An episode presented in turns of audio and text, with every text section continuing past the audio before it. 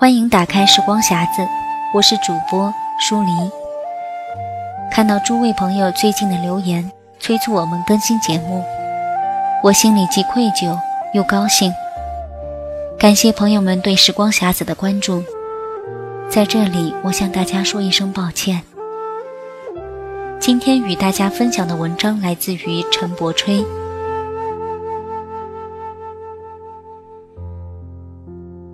陈伯吹生于一九零六年，他是中国现代儿童文学的先驱和奠基人，被誉为“东方安徒生”。他的执着和激情，在无数个人的童年期点燃了美丽的两支之灯。他把毕生精力奉献给儿童文学事业，是中国儿童文学的一代宗师，在海内外享有极高的声誉。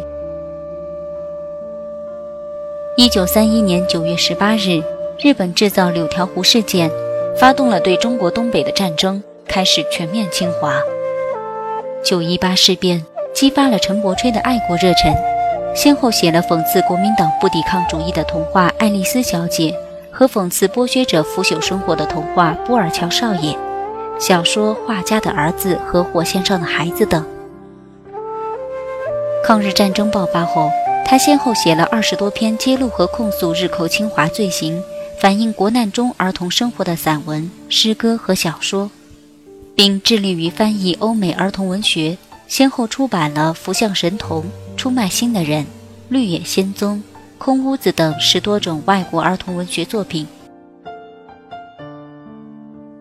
一九四四年，也就是民国三十三年十一月下旬的一天。《新华日报》上的一篇消息说，日军已打到贵州独山，烽火几乎燃到了贵阳。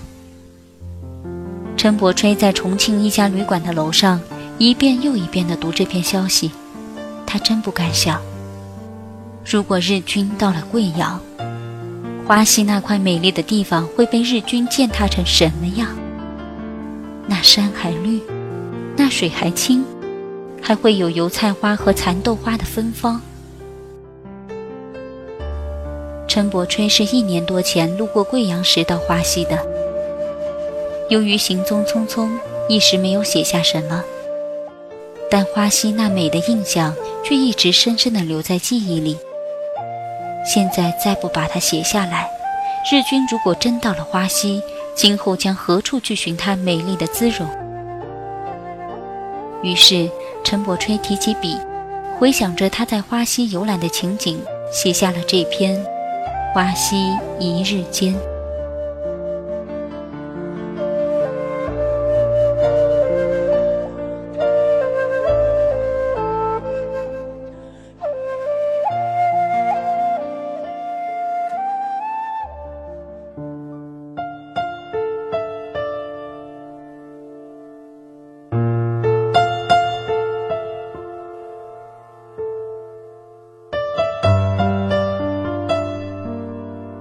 陈伯吹，花溪一日间。见故国之旗鼓，感生平于愁日。秋池。烽火几乎燃烧到了贵阳，我怀念着花溪，拉开了心幕，涌出一年前的回忆。这旧梦温暖。美丽，依然像珍珠一般的鲜明。经由图云关到达贵阳，在城郊已望见了数十个烟囱，又看见了热闹的市街、富丽的店肆以及熙来攘往的人们。虽然阴晦的天空依然暴露了“天无三日晴”的姿态，然而“地无三寸平，人无三分银”的谚语的迹痕。似乎遥不可见了。贵阳已非旧时面目。曾经有人赞美他说：“地狱变成天堂。”其然，岂其然乎？所可惜的只是高物价的天堂。朋友很诚恳地对我说：“过贵阳而不上花溪，如入宝山而空手归来。”这是多么诱人而且有力的劝告！于是我在后西南公路局的交通车的时间里，在仅有的旅费中支付了八个钟点两百元法币给了花溪。这也许是最最吝啬的一个游客了。天空有微雨，却又仿佛要射出阳光来。这是江南的一种养花天气，是阴晴莫测的天色，所以在旅店门口踌躇了好久。这又是不成大事的书生的坏脾气。示意却在旁边告诉我说：“先生，贵州的天气在这早春的季节老是这么样的，白天不大会下雨，可是，一到黑夜又得细雨绵绵了。”我感谢他，也佩服他的善观气色，终于走出了门口。在雨丝时飘时止，阳光愈露又眼的间歇里，啼声得得，上坡下坡，我坐在荡动的马车上，断然上花溪去了。行行重行行，只等到走了两个半钟点以后，才迟迟的到了望眼欲穿的花溪。游客们都说，这马跑得不错，车子还快的。我想到路遥知马力，一腔怨愤也随着马的疲惫的嘘气声中，忽然间消失了。恰好此时淡淡的阳光透出云层，把山野耀得微亮，精神不觉也就爽快起来。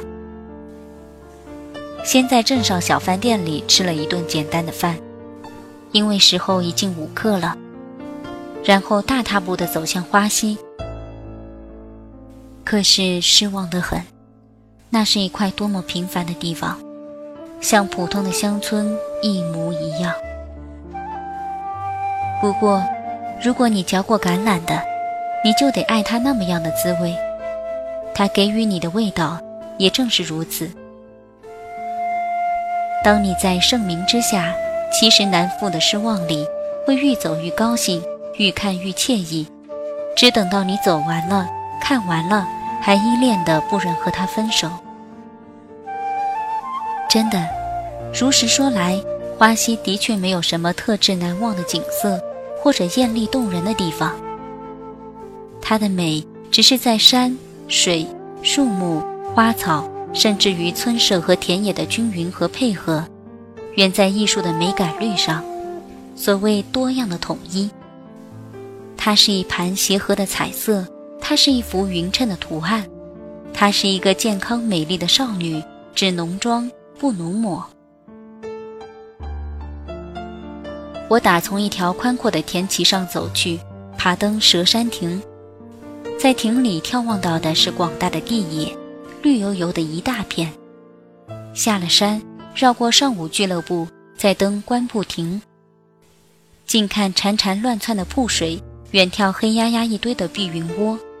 以及整齐的众家的房屋，那全是苗人的老家，令人涌起一股怀古的幽情。略低的柏亭在另一座小山上和它遥遥相对，四周维护着翠柏。旗亭在它的脚下，国旗正飘扬在翠柏与红梅之上，从悠闲中扬起一股庄严来。房孝亭在它的侧面。放鹤亭在他的后面，坝上桥在他的前面。又漫步下了山，在绿水白浪之上，慢慢地踱过坝上桥，沿溪走着，左转再登中正亭。在这里可以鸟瞰全个花溪，景物历历可数，连田野里耕田的农人，山崖下凿石开道的劳工，佝偻徐行的贩夫，都成为点缀花溪景色的分子。花溪的美妙即在于此，它与大自然打成了一片，至少在我个人的感觉上以为如此。徘徊了许久，尽量的从各个不同的角度上去饱餐景色，几乎不想拾级而下了。既然走了下来，赤处的走着，走过灵山，这是岩花溪旁最高的一座山。从立乱的丛林的细缝中，可以辨认出上面有一座跃跃欲飞的飞云阁来。可惜石滑泥湿，要用最大的努力才能爬得上去。怕的是登了上去，自缢自往，不肯下来。在再思三思之下，只得割爱。吃力在下面，抬头凝望了好一会儿，仿佛自己已经跃登了上去，向法阿 Q 的精神胜利，祈求山林勿笑。再沿着花溪曲曲走回去，淙淙的水声。一直在后边欢送着，一路走，一路低着头，默然的思量。山冈、田野、溪水、华子、丛林、草坪、花圃、曲桥、农场、村舍、亭阁、沙洲、石屿、假山、鱼塘，这一些装点了花溪的静的美。风声、鸟声、笑语声，融化在淙淙的瀑声、潺潺的水流声中，配合上日丽山青、水绿、田碧、棕苍、柏翠、桥兰红、浪花白，以及花香、蚕豆香，就只有这一些，交织成花溪的声色之美。真正的平凡，也就是不平凡。我自语着。不觉已经夺出了一座耀黄的牌楼，那是算出了花溪了。在趋向归路的马车里，随着颠簸的律动，思潮一起一落。那些花溪的景色不觉地在我眼底里翻映。我想，如果我在天朗气清、风和日暖的暮春佳日来尽情地鉴赏花溪，岂不更好吗？于是。我埋怨我自己来得太早了。当马车进入贵阳市的界石时，天空又飘起雨丝来。愈进贵阳，天空愈阴晦起来。我却又庆幸能够安然来往于花溪的一个晴日间。纵然马车来回坐去了六个钟头，也不能不说是幸运了。何况如今还是战时时期呢？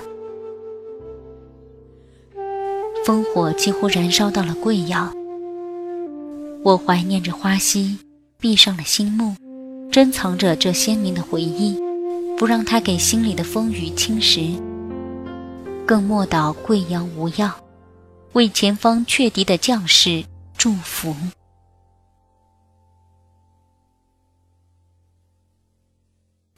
我是舒黎，感谢您的收听，我们下期节目再会，拜拜。